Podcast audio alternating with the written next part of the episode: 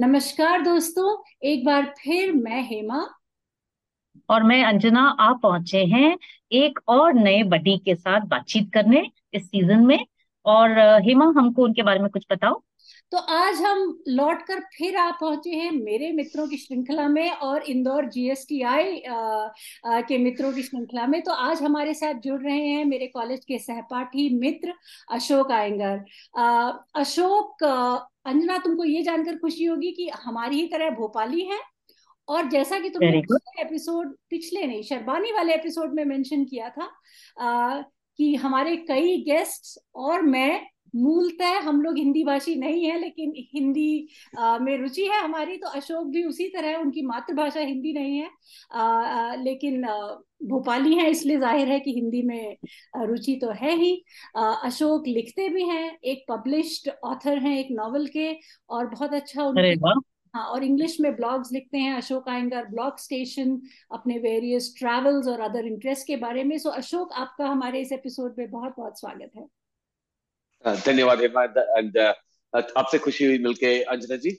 Nice to meet you and हाँ जैसे आपने कहा हेमा जैसे हमारे इंडियन लास्ट नेम्स काफ़ी मिसलीडिंग हो सकते हैं बिकॉज़ सिंस मैंने जब से इंडिया छोड़ा है जब कोई मुझे इंडियन मिलता है तो लास्ट नेम के हिसाब से मुझे डिफ़ॉल्ट से तमिल में बात करने लगता है. हाँ। सो सो उनसे करीब करीब पंद्रह बीस मिनट के बाद मैं कोशिश करता हूँ ऐसी हाँ। बात नहीं है मैं कोशिश करता हूँ अपनी छोटी फूटी तमिल में बट फाइनली मैं I just give up and उनसे बोलता हूँ कि देखो मैं हूँ भोपाल का मेरे हाँ। नाम से मत जाओ मुझे भोपाल समझो मुझे हाँ। तमिलियन मत समझो so, ये तजुर्बा काफ़ी रहा है।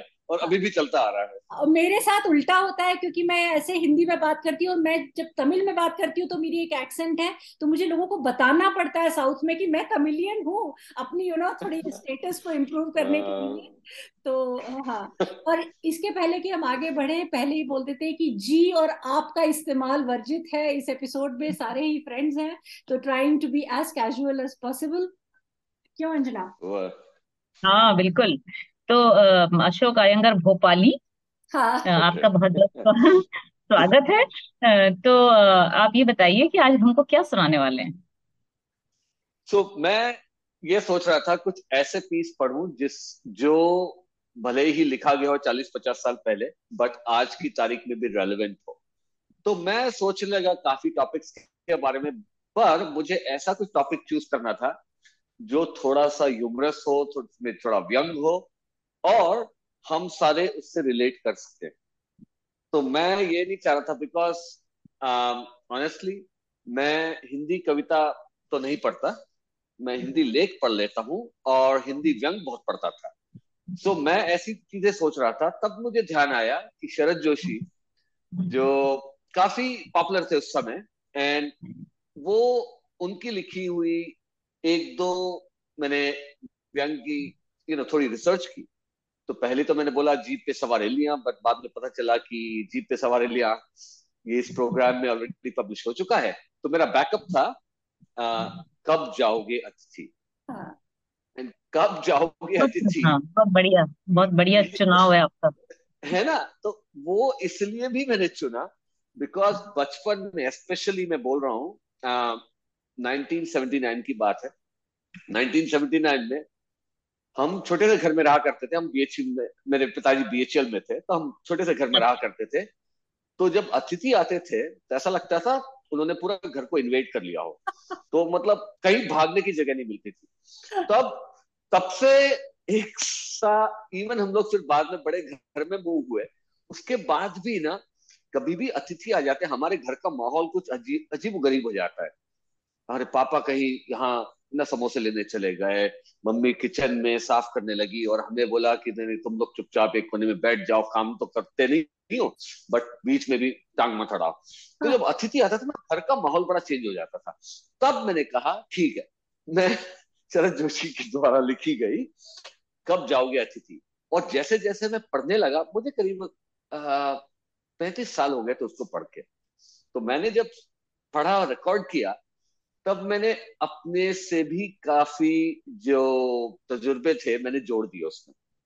तो it's not a pure literal literal reading नहीं है तो it is contaminated with some अशोकिज्म्स तो मैंने उस तो बिकॉज़ ये सब्जेक्ट जो ये जो विषय है मेरे जहन के सो क्लोज है कि हाँ.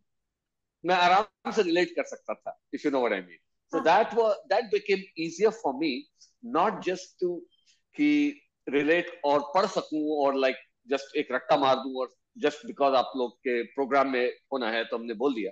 ऐसा नहीं। मुझे अपने फ्लेवर जोड़ के जो मैंने ऐड किया उसमें so I at the end of it जब मैंने खुद की रिकॉर्डिंग सुनी तो ऑफकोर्स थोड़ा सा अजीब लगा फिर मैंने कहा, पता नहीं कैसे रिसीव होगा ऑडियंस से। बट मैंने कहा ये फिर ठीक रहा। इंस्टेड ऑफ़ जस्ट की रीडिंग किया मैंने तो इसीलिए मुझे मतलब दैट्स व्हाई जो टॉपिक मैंने चूज़ किया और देयरफॉर जो आप जो रेंडिशन सुनेंगे it is a contaminated version. So that's why i wanted to you know warn the uh, कि अगर ये जाके अगर रिसर्च करें गूगल में तो आपको एकदम हूबहू नहीं मिलेगा। सो so, तो इसे हम कंटेमिनेटेड नहीं कहेंगे अशोक। हम कहेंगे जैसे दाल में बघार देते हैं ना तो उसका स्वाद और बढ़ जाता है। तो मुझे लगता है ये अशोक तड़का दे दिया आपने अशोक के का हाँ। ठीक है। ठीक है। जायज़ है हाँ। तो एनीवे anyway, तो अब तो बहुत ही मुझे लगता है सभी सुनने वाले भी बहुत उत्सुक होंगे कि ये आ, क्या नए ट्विस्ट के साथ शरद जोशी की रचना को अशोक पढ़ने वाला है। तो आ, चलो सुनते हैं। कब जाओगे अतिथि?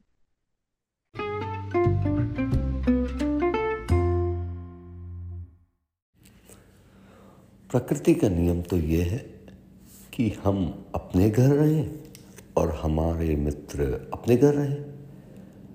पर कभी कभी होता है यूँ कि मित्र कभी कभी दूसरे शहरों से हमारे घर रहने आ जाते हैं, अतिथि बन के अब हाँ अतिथि भगवान समान होते हैं। ये तो हमने सुना था पर ये तो नहीं सुना था कि भगवान सात, आठ दिन से ज़्यादा हमारे घर रुकते हैं। अब देखिए ना कभी कभी कुछ लोग ऐसे आ जाते हैं और हमने तो ऐसे ही कह दिया। आप आइए, अपना ही घर समझिए, पसर जाइए। पर वो हैं कि वो तो इस बात को अपने जहन में ले लिए। और जाने का नाम ही नहीं लेते। तो इसी सोच ने मुझे अपने यादों के दौरे में ले जाकर शरद जोशी की लिखी कब जाओगे अतिथि की याद दिलवा दी। तो चलो मैंने कहा, कब जाओगे अतिथि की एक रीडिंग हो जाए और आपके सामने मैं ज़रा पेश करता हूँ। ये ही व्यंग जो लिखी गई है शरद जोशी से उन्नीस सौ अस्सी के दौरान। आप देखेंगे, जैसा भी लिखा गया हो शरद जोशी जी ने अभी भी काफ़ी जायज़ है।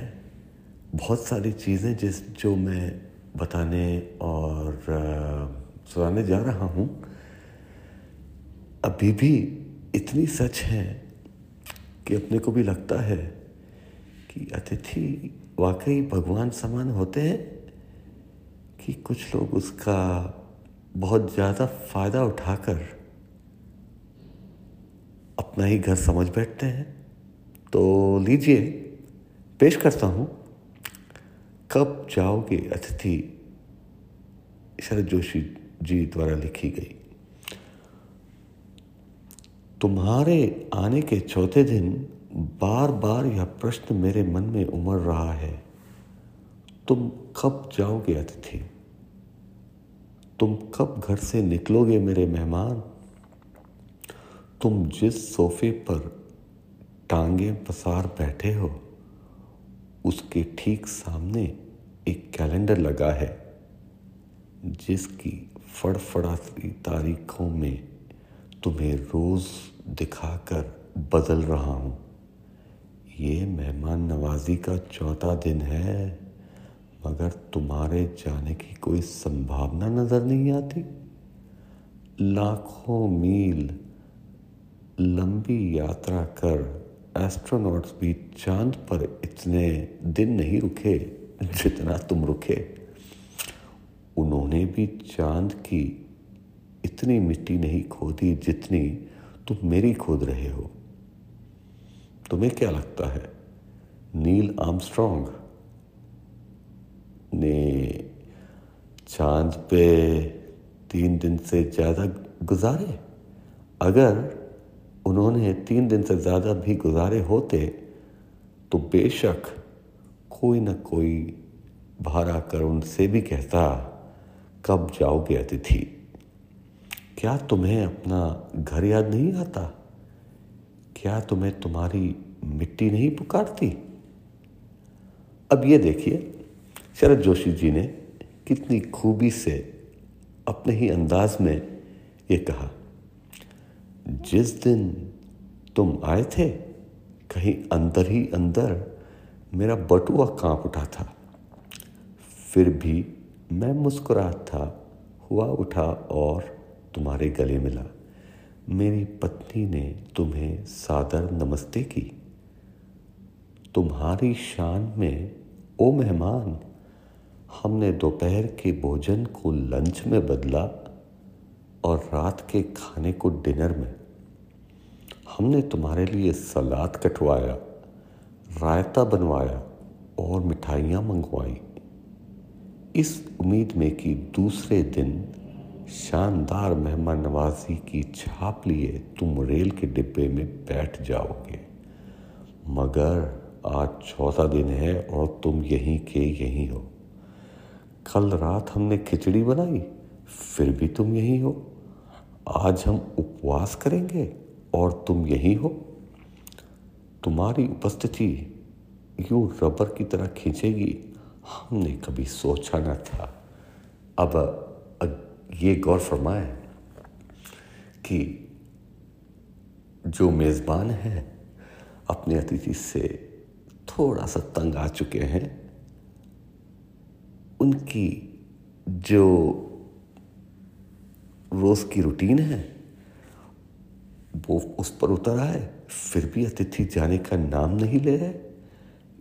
ये अतिथि हैं कि कोई और हैं जो सच में मेज़बान के घर को अपना ही घर समझ बैठे? चलिए आगे पढ़ते हैं। सुबह तुम आए और बोले, लॉन्ड्री को कपड़े देने हैं। मतलब मतलब यह कि जब तक कपड़े धुलकर नहीं आएँगे, तुम नहीं जाओगे। यह चोट मार्मिक थी, यह आघात अप्रत्याशित था। मैंने पहली बार जाना कि अतिथि केवल देवता नहीं होता, वह मनुष्य और कई बार राक्षस का भी रूप धारण कर लेता है। मुझे तो ऐसा लग रहा था। यह देख मेरी पत्नी को आँखें बड़ी बड़ी हो गई। तुम शायद नहीं जानते कि पत्नी की आँखें जब बड़ी बड़ी होती हैं, मेरा दिल छोटा छोटा होने लगता है। बहुत सच। कपड़े धुलकर आ गए और तुम यही हो। कपड़ों पे स्त्री लग गई, फिर भी तुम यही हो। पलंग की चादर दो बार बदली, जा चुकी और तुम यही हो। अब इस कमरे के आकाश में टहाकों के रंगीन गुब्बारे नहीं उड़ते। शब्दों का लेन देन मिट गया। अब करने को को चर्चा नहीं रही। परिवार, बच्चे, नौकरी, राजनीति, रिश्तेदारी, पुराने दोस्त, फ़िल्म, साहित्य और मैं क्या बोलूँ, क्रिकेट। यहाँ तक कि आँख मार मार कर हमने पुरानी प्रेमिकाओं का भी ज़िक्र कर लिया। सारे विषय खत्म हो गए। तुम्हारे प्रति मेरी प्रेम भावना गाली में बदल रही है। मैं समझ नहीं पा रहा हूँ कि तुम कौन सा फेविकॉल लगाकर मेरे घर में आए हो। अब ये देखिए, फेविकॉल की तुलना अतिथि से की जा रही है। फेविकॉल का मज़बूत ज़ोर है, कभी टूटेगा नहीं, ये तो अपने सुना होगा। पत्नी पूछती है, कब तक रहेंगे ये? जवाब में, मैं कंधे उचका देता हूँ। जब वह प्रश्न पूछती है, मैं उत्तर ही नहीं दे पाता? जब मैं पूछता हूँ, वो चुप रह जाती है, तुम्हारा बिस्तर कब गोल होगा अतिथि? कब जाओगे अतिथि? अब तो आपको समझ में आ गया होगा। जो अतिथि जाने का नाम नहीं ले रहा, अब तो रात में ही नहीं, दिन में भी बड़े बड़े नाइटमेयर दिखवा रहा है। भयंकर सपने आने लगे। अब देखिए, शरद जोशी जी क्या खूबी से इसका बयान करते हैं। मैं जानता हूँ, तुम्हें मेरे घर में अच्छा लग रहा है। सबको दूसरों के घर में अच्छा ही लगता है। यदि लोगों का बस चले तो किसी और के घर में रहें? किसी दूसरे की पत्नी से विवाह करते? मगर घर को सुंदर और होम को स्वीट होम इसलिए कहा गया कि मेहमान अपने घर वापस लौट जाए। कब जाओगे अतिथि? ये थी शरद जोशी द्वारा लिखी गई कब जाओगे अतिथि। मेरी तरफ़ से मैंने अपना कुछ कुछ एक्सपीरियंसेस भी जोड़ दिया यहाँ पे। पर ये बात तो है, ये भले ही पैंतीस चालीस साल पहले की लिखी गई होगी, पर आज भी ये शत प्रतिशत सच है। सच बात है, कुछ लोग आते हैं, जाने का नाम नहीं लेते और जब चले जाते हैं, राहत की सांस तो लेने की बात दूर, मुझे जो है ट्रॉमा सा हो जाता है। आप समझ गए होंगे। तो ये थी मेरी प्रेजेंटेशन धन्यवाद।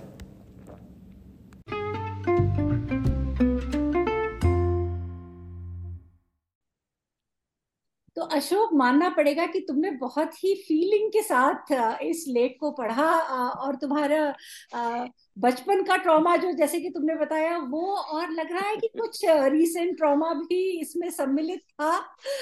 You know it was not just a very long ago injury that was visible और दूसरी बात मैं ये जानना चाहती हूँ अशोक कि तुम तो जानते हो कि ये जो एपिसोड है हमारे कुछ मित्र भी सुनेंगे तुम्हारे कुछ मित्र भी सुनेंगे तो कहीं तुम ये कोई सटल हिंट तो नहीं देना चाह रहे हो? अतिथियों को तुम्हारे यहाँ आए तो तीन से चार दिन से ज़्यादा ना रहे लॉन्ड्री के कपड़े ना दे? क्या I mean is there also some kind of subtle messaging here wow तुमने मेरे मुँह की बात छीन ली।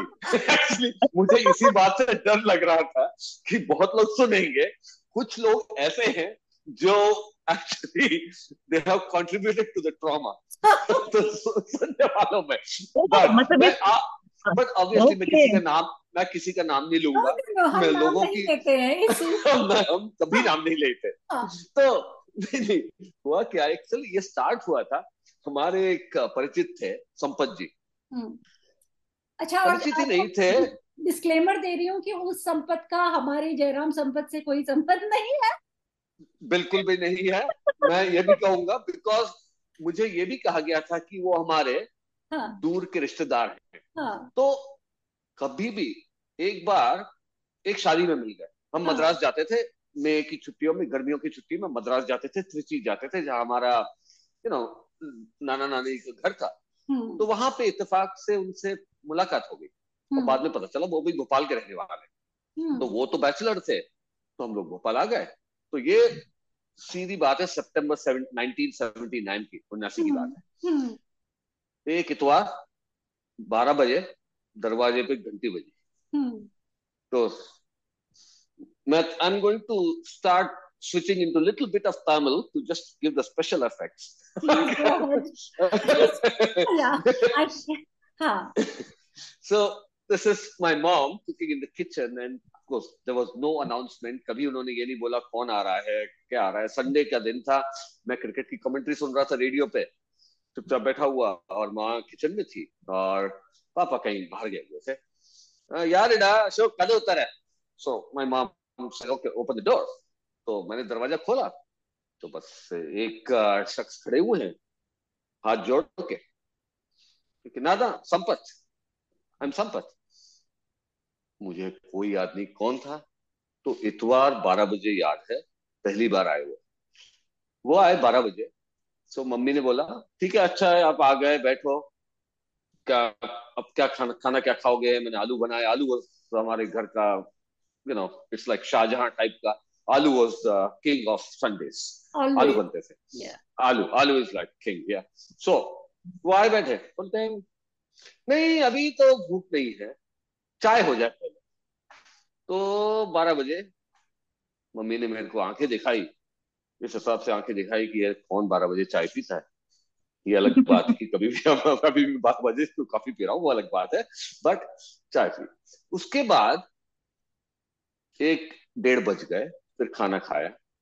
खाना खा के हमने कहा ठीक है अब आ, निकलेंगे अच्छी खासी बातचीत हो गई और टॉपिक भी काफ़ी हो गए थे।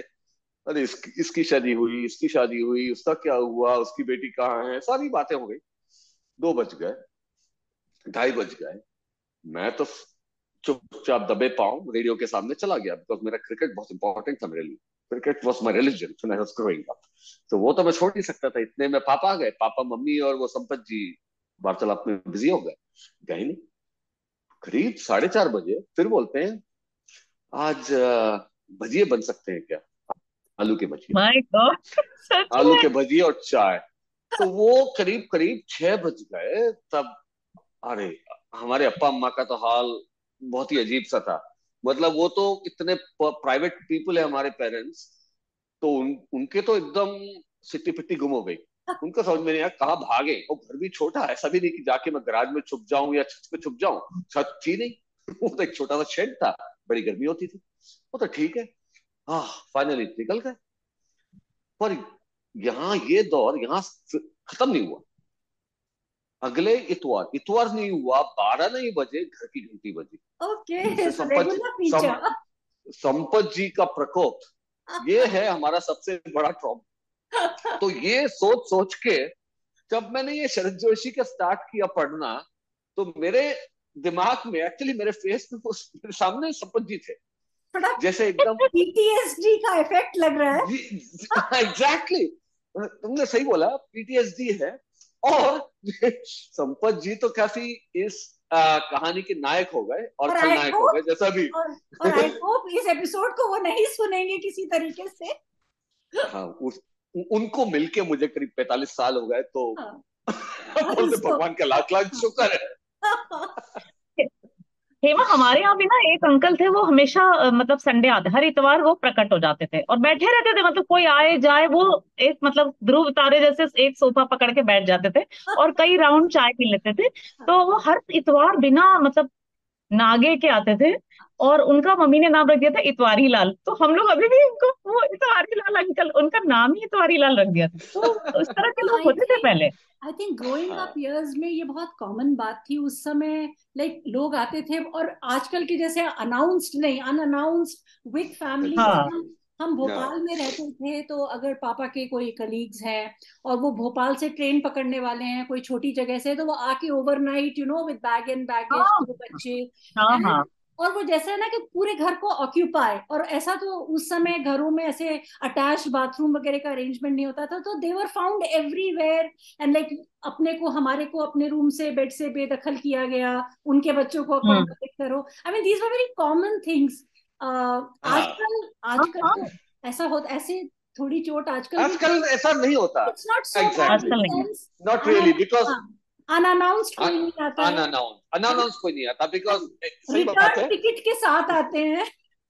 और हमें पक्का पता रहता है कि फाइनाइट कंप्लीशन डेट होती है सबकी। एग्जैक्टली एग्जैक्टली और खैर मेरे यहाँ ये एक है कि जितने भी लोग आते हैं uh, चाहे फ्रेंड और फैमिली हो जो मेरे यहाँ घर में रहते हैं वो इतने घनिष्ठ uh, है कि कोई फ़र्क नहीं पड़ता है वो आए जाए हमारा व्यवहार you know it's it's quite comfortable but i like the part where Sharad Joshi ji have written कि दोपहर का खाना लंच हो जाता है और रात का खाना dinner which is very true. कोई भी आए ना तो immediately वो थोड़ा better क्रॉकरी और कटोरियाँ and you know and salad and चटनी जो कि आमतौर पर हाँ, एक सारा अपग्रेड हो जाता है ना दो सब्ज़ी एक दाल you know?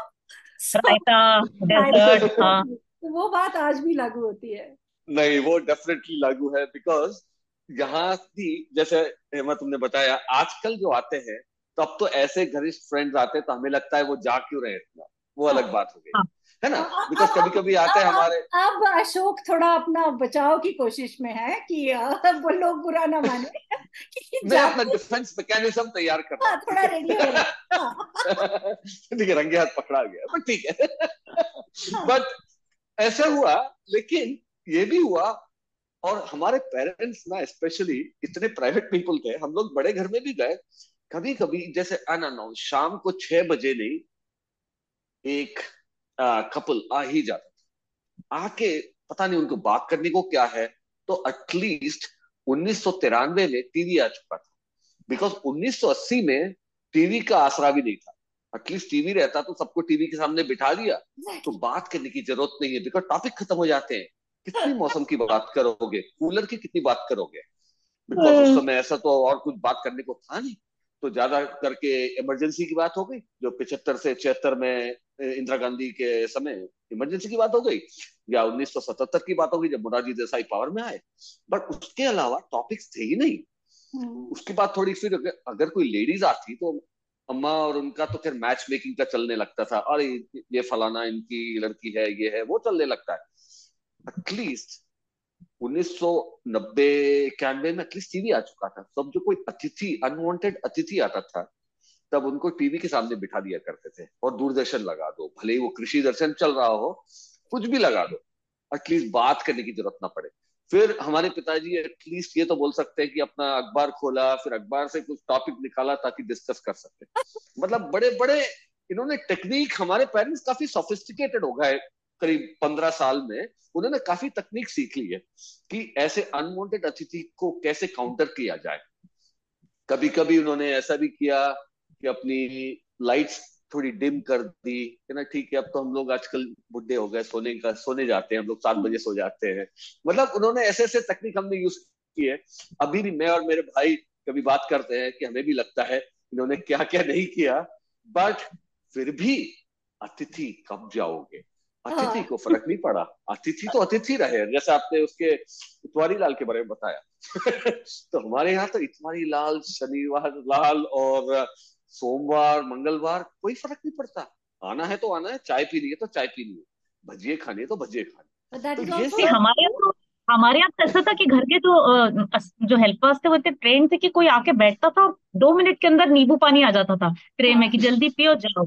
तो इस बात पर मेरे कॉलेज के जो फ्रेंड्स थे वो बहुत मज़ाक बनाते थे कि सुबह अंजना की मम्मी तो एक बाल्टी में पानी भर देती है और नींबू नहीं छोड़ देती है और कोई आके बैठता है तो फटाक से ग्लास बात है मेरे बहुत रैगिंग होती थी इस पे कि एक मिनट नहीं हुआ कि वो पियोन जो है वो ट्रे में नींबू पानी लेके हाजिर हो जाता था कि बस पियो और जाओ।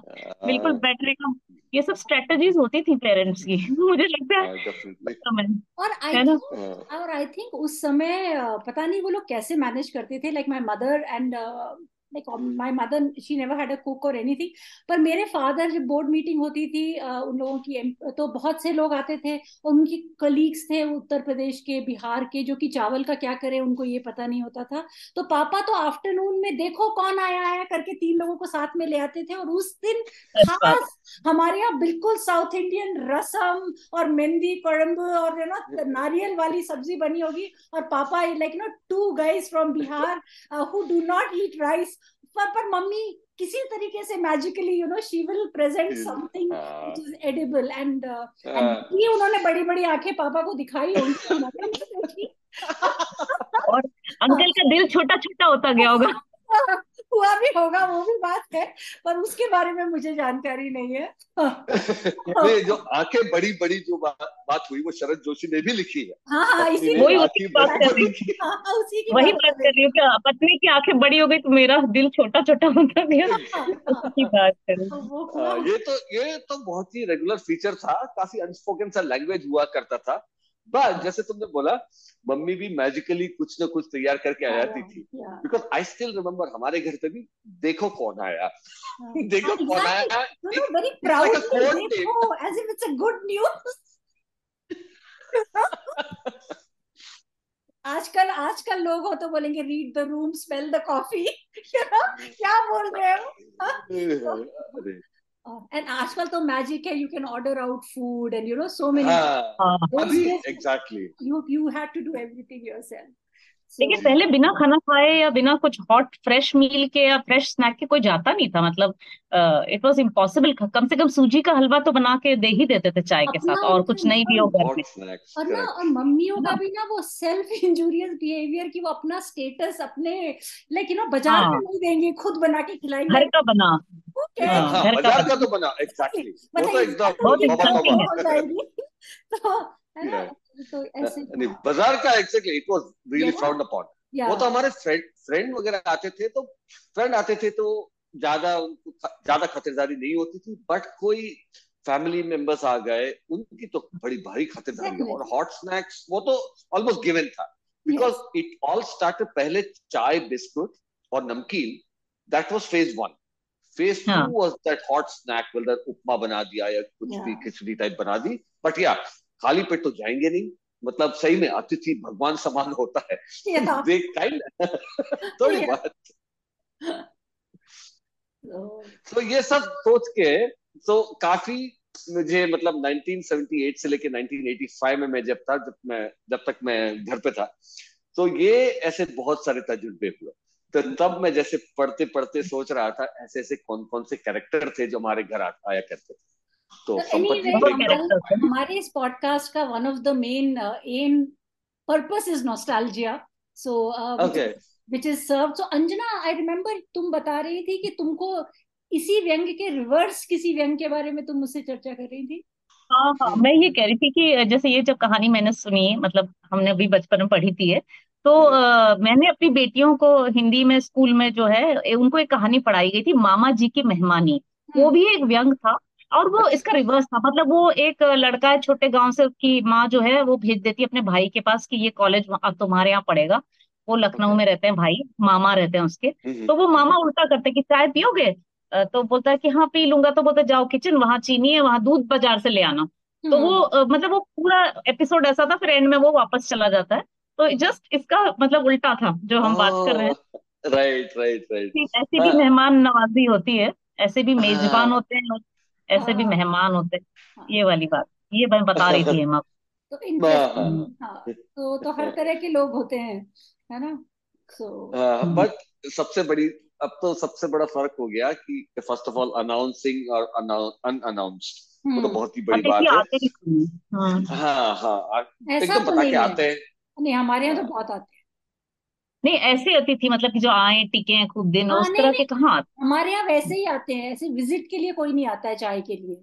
हमारे यहाँ जो आते अच्छा हैं वो अच्छा। रहने जो के आते लिए आते हैं। रहने के लिए आते तो तुम वो किस्मत वाली हो किस्मत वालियों वालों के यहाँ अतिथि आते हैं कहते हैं। अपने यहाँ तो ये मानते हैं कि हाँ। वो घर बड़ा भाग्यशाली होता है जहाँ अतिथि हमारे आते हैं। यहाँ तो ये बहुत माना जाता हैं। अब बहुत जैसे भाग्यशाली। नहीं नहीं एक्चुअली गलत बात नहीं है बिकॉज़ हम लोग अभी चार साल टोरंटो में थे। तो टोरंटो में हमारा घर था यूएस बॉर्डर से ज़्यादा दूर नहीं था टोरंटो। इट वाज वेरी एक घंटा था नायग्रा फॉल से। हम्म। सो जिन जिन को नायग्रा फॉल देखना होता था तो हमारे घर आ जाते थे। बहुत हाँ अच्छा लगा एक्चुअली अब अब काफ़ी अब तो फास्ट फॉरवर्ड टू 2019 तो बहुत ही फ़र्क पड़ा। अच्छा तो हम हम्म, लोग तो अच्छा है हमें लगने लगा बिकॉज़ घर भी बड़ा था अटैच बाथरूम था and अतिथि को अपने घर रूम पे ठहरा दिया so they can be independent वो अच्छा लगा हमें बिकॉज़ हमें भी लग रहा था कि टोरंटो में है यूएस से कौन आएगा?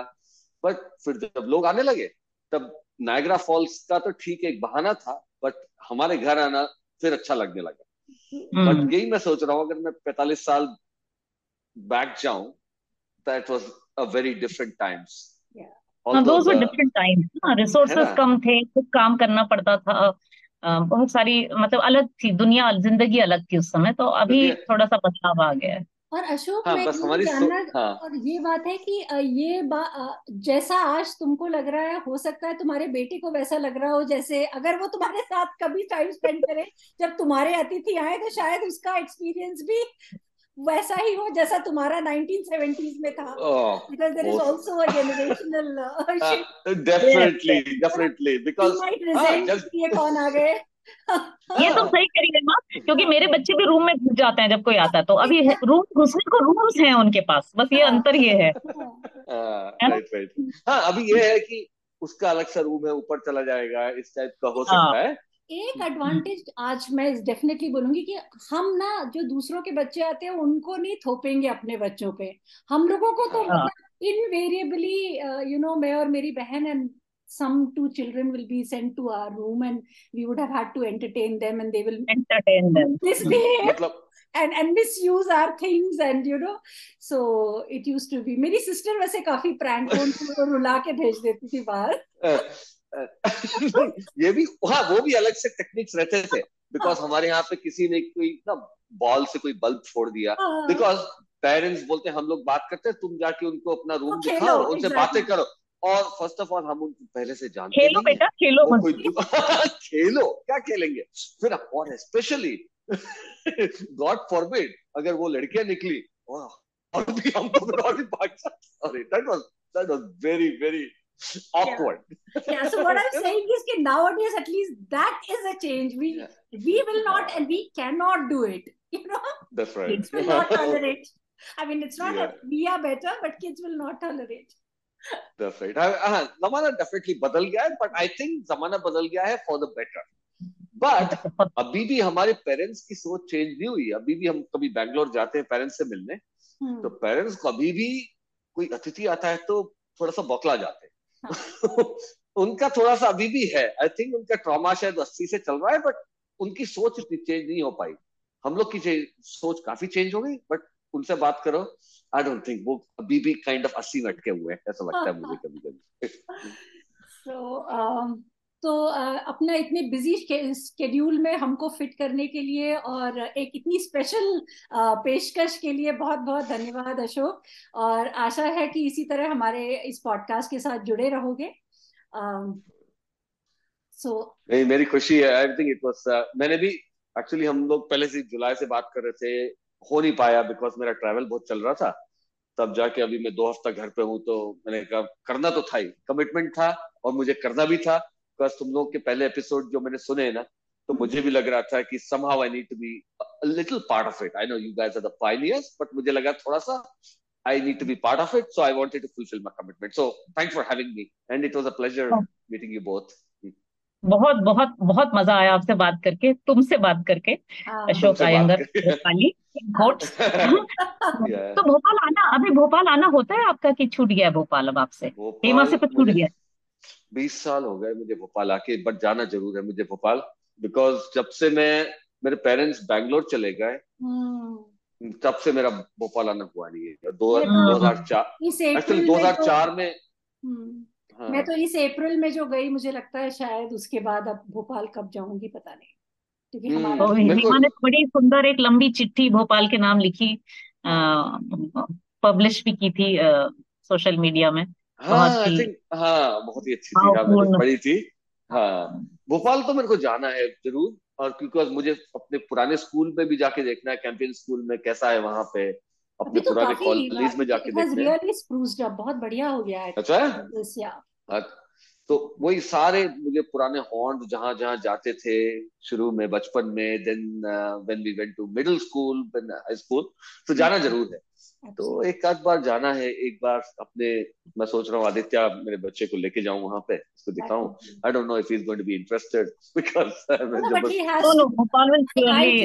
uh. Yeah, for for me, I mean, yeah. Anirudh also grew up in uh, a, a large part of his in uh, Bhopal during summers, so he knows mm. all my haunts because per force he has to uh, with me. Uh, yes. So, yeah. no, but what you guys are doing is fantastic. It's really kind of brings back a lot of these memories, which I don't really stop to think about, which is really cool. which is awesome because एक I think मैंने पहली बार एक बार पढ़ी थी हेमा शायद तुमने लिखी थी गर्मियों की छुट्टी वाला एक्सपीरियंस भोपाल की गर्मियों हाँ की हाँ छुट्टी that का mango it से was way back yeah oh it was everything I could relate like I could really see मेरे पड़ोसी अनिल सुनील सुनीता अनीता ऐसे बहुत सारे लोग थे हमारे आसपास right I could relate that passage to entirely my summers as well right काफ़ी वो है so no it uh, again thanks for having me and uh, nice to meet you Anjana good to see you man Same so here. so wonderful pleasure. Thank you so much. Uh, और अ, इस श्रृंखला इस buddies की श्रृंखला अ, के अब बस आखिरी कुछ चंद मोती ही हमारे बचे हैं अ, तो अगले अच्छा। हफ़्ते हाँ फिर एक नए अ, बडी के साथ सबसे मुलाकात होगी तब तक के लिए मैं हेमा और मैं अंजना लेते हैं आपसे विदा। Bye bye bye